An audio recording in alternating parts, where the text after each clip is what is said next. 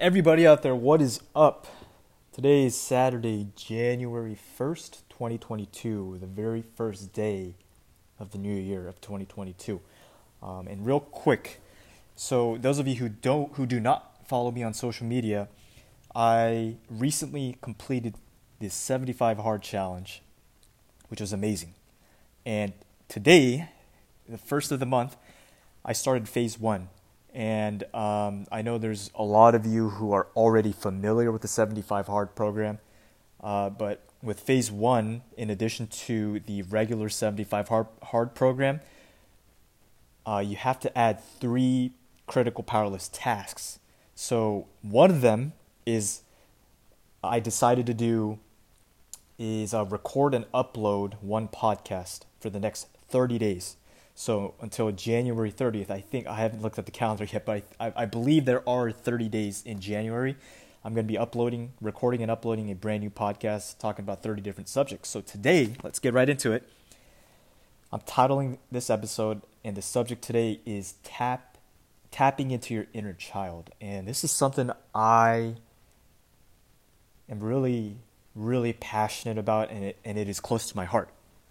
Now, let me explain think back to when you, when you guys were a child, uh, before society, family members, teachers in the school system, other people, whoever it might be, strangers. You know, as we go through go through life, growing up, you know, we, we, we pick up certain beliefs and a lot of limiting beliefs and limiting perceptions into our mind. And a lot of these beliefs we may not realize came from someone else or some or something else. And uh, a lot of people believe that what they believe about certain things is truly coming from themselves, when in fact, I believe pretty much everything that we believe in has has been influenced or put into us by something else or someone else. Uh, that being said, think back when you were a child. Children's imaginations run wild and free much freer than most adults because because they haven't been uh, uh, their minds haven't been tainted through whatever life throws at us and whatever people come into our lives and, and say to us. So because of that, it was easy for us as children to think of the wildest and biggest dreams. Like think about it. You know, you know, back in uh, elementary school, the teachers asked you, "What do you want to be when you grow up?" People would say stuff like, "Oh, I want to be a professional soccer player. I want to be an astronaut." You know, they're just they're just letting their imagination run wild, and and and, and it's an and it's an amazing thing to witness. You know, the kids get genuinely excited about that. But as we as I said before, we go through life, we we get we go through different life experiences. We experience different things, both positive and negative.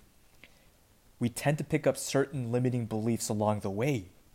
And and certain people plant certain seeds along the way that may may or may not be beneficial to to us in general.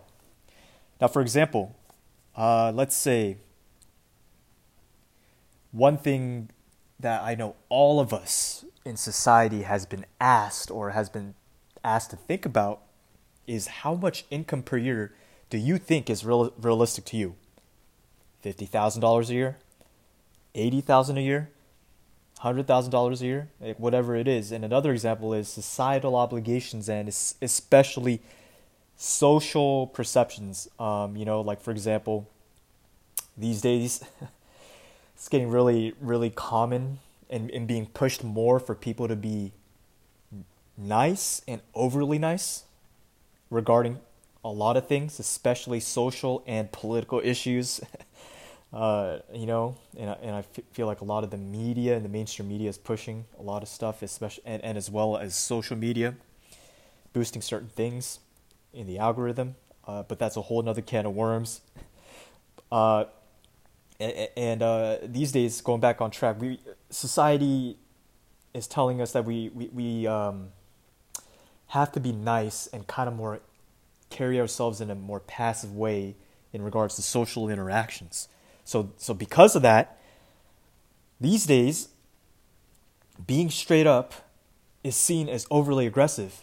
And we, and, and guys and gals, we can be nice about things. Like say things in a nice way, but we can still be straight up. And I feel like this is a concept that is being quickly forgotten, which is why if, if someone is just blunt and being honest, someone gets gets offended. like every, everyone's offended about the about the littlest things these days, and it's crazy. Like it's just society breeding a lot of snowflakes.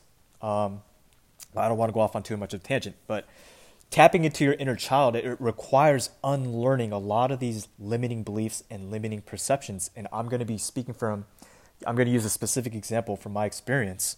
Uh, and, and this process requires us taking apart every single belief and perception we have on certain subjects. So let's use some examples, such as uh, there's money, uh, careers, school, social obligations, our health, and even relationships. And relationships meaning both intimate relationships and friendships and acquaintances.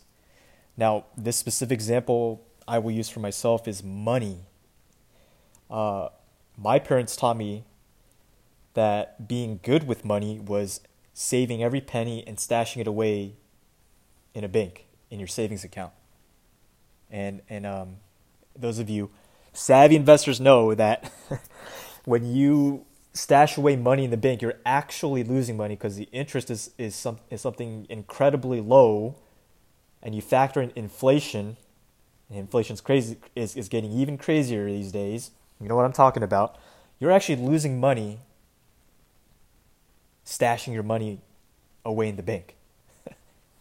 Isn't that crazy? So, I was taught by my parents that saving every penny and stashing it away in a bank meant that you that's that's what was good with money in our family. And I'm not blaming them at all for what knowledge was passed down. And I and once I realized that this was something that was passed down to me from my parents, and I realized that they were just doing the best with, with they were just doing the best they could with what they knew at the time. Okay? And, and I hope everyone realizes this about uh, any family members or even your even your own parents that may have taught you something. And if you're feeling some kind of bitterness towards them, you can't feel like that. Okay, just remember they were just doing the best they could with what they knew at the time. So my parents did not teach me really about investing and how to make my money grow. And that's okay. That's okay. And for that reason, I had to seek out financial knowledge from hours upon hours of reading books, financial books, and watching YouTube videos. And slowly but surely, I was able to switch my whole mindset on money. And even today, I have certain beliefs regarding money. So um, I feel like I'm going off too much of a ta- too uh, going off on too much of a tangent again. Let's go get back to tapping into your inner child. So the reason I use that example is because we have to unlearn a lot of these things, and it takes a lot of deep diving to compartmentalize. I think that's the term for it. Compartmentalize and figure out where did that belief come from. For me, that money example was where did my perception of of oh being good with money is just saving every penny and, and stashing it away in the bank. Where did that come from? That came from my parents. Okay. So that really wasn't my belief. It was something that was passed down to me.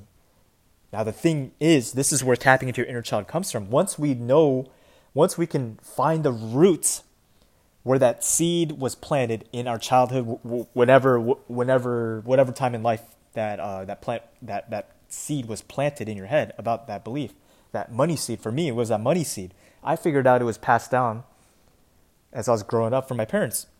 Once we find that out, we can uproot that seed, kill the roots of that limiting belief, and we can plant a new seed that is uh, more beneficial to us. So, tapping into our inner child requires us to uh, take away, you know, uproot a lot of these limiting seeds and beliefs so that the path is clear so that we can think as unfiltered as possible just like we were when we were when we were children so that our imagination when we visualize we can just think of the think of the most wildest dreams and actually genuinely believe it just like when you were a kid when you were a kid, you believed in the tooth fairy, you believed in the, in Santa Claus, all of that stuff. But who knows? They may exist. You never know. Okay, but you guys get get the point I'm trying to make here.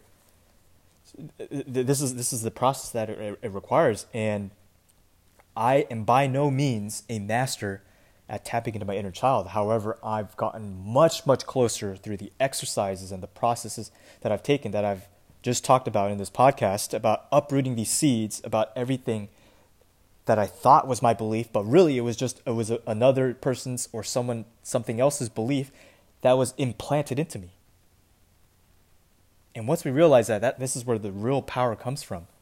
Real power, questioning everything that you believe in. Okay? Questioning everything you believe in.